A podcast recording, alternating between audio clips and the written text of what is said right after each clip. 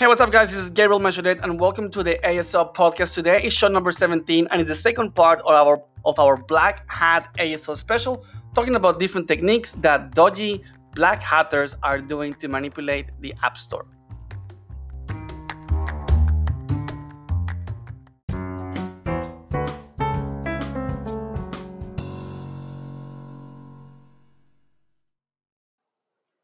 Okay, so in this show, we're going to keep, talking about Black Hat ASO, and this is going to be about one specific technique that is very common and is the whole thing about buying reviews. Now, we're going to talk about why do people want to buy reviews initially and to what point it makes no sense to keep buying reviews. So the first thing is uh, there's this theory out there, and actually I postulated this theory almost four years ago that the App Store, if the App Store was being smart, they will build something called like a sandbox. And a sandbox is a protection system. So a brand new app cannot really rank very fast if there's not enough downloads and even more important, reviews. And downloads are kind of easy to manipulate because you can always download them automatically and install them. But review, if you have ever tried to leave a review um, in the App Store is technically a pain in the ass. So reviews is going to be one of those things that is always going to be more difficult for any kind of spammer or I mean manipulator uh, to be able to actually achieve versus a download. So that's why potentially this sandbox that we're talking about, if you have maybe let's say 20, 30 reviews, you may get out of the sandbox. And the sandbox is a little bit like jail in Monopoly. Okay, so think about this. It's like you launch a brand new app, you are not going to rank for anything in the first days or weeks if the app store doesn't i mean believe that you are a serious app. So think a little bit about um, how an engineer will will program these if they were actually trying to program the app store. I mean what they will do is like okay how do we know if an app is real or not? If there's movement or not? Well very easy downloads and reviews.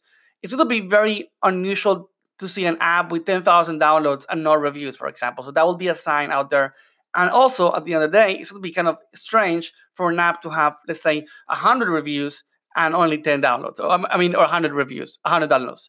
I mean, you get the point. So the idea is that initially, when, when people launch an app, one of the things they can do, and you can call it black hat, gray hat, whatever, is actually buy a bulk of reviews. So in one way, your app looks like it's alive. And the second way, second point is the app store potentially is going to rank you higher. And th- there is a correlation between reviews and potentially ranking. But I don't think that has to do with a keyword that you may add in the review. People have tried to postulate that.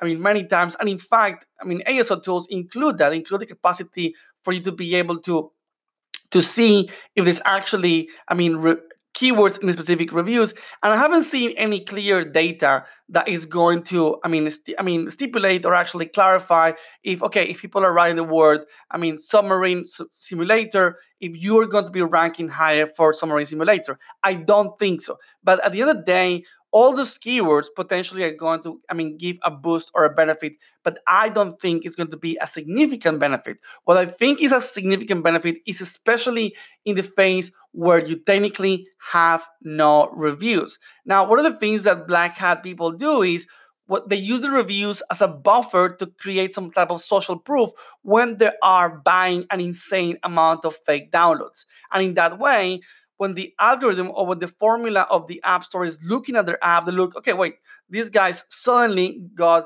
50,000 downloads. That's a lot of downloads. Let's see how many reviews they have. Oh, crap, they have potentially 400 reviews. Okay, that makes sense. Okay, so that would be kind of like a like a metric for you to believe that an app technically is real. Now, what is the ratio of reviews per downloads? I believe that it will be around 100 downloads for one review but even less. I mean, if you have 200 downloads, okay, and then one review, I think that will be like a nice metric because think about it a little bit. I mean, if you have 5,000 downloads, then th- that means that you have already 50, um, 50 reviews. Now, keep in mind that the whole idea of mega investing in reviews. And we have seen in the media these review farms where we believe that people are investing millions of dollars in Chinese bots or, or people in China and in factories writing reviews over and over.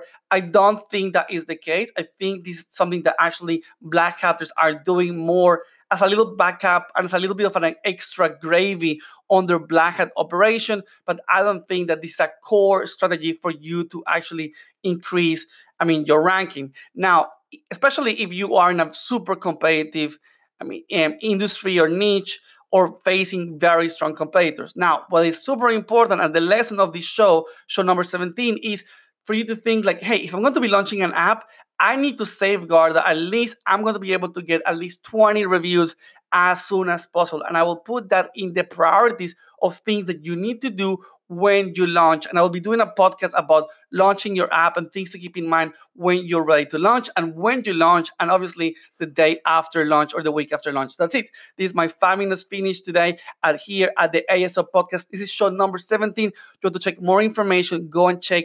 asoprofessional.com. Uh, leave me a review in iTunes, whatever. Connect. I will see you on the next show here, once again, at the ASO podcast.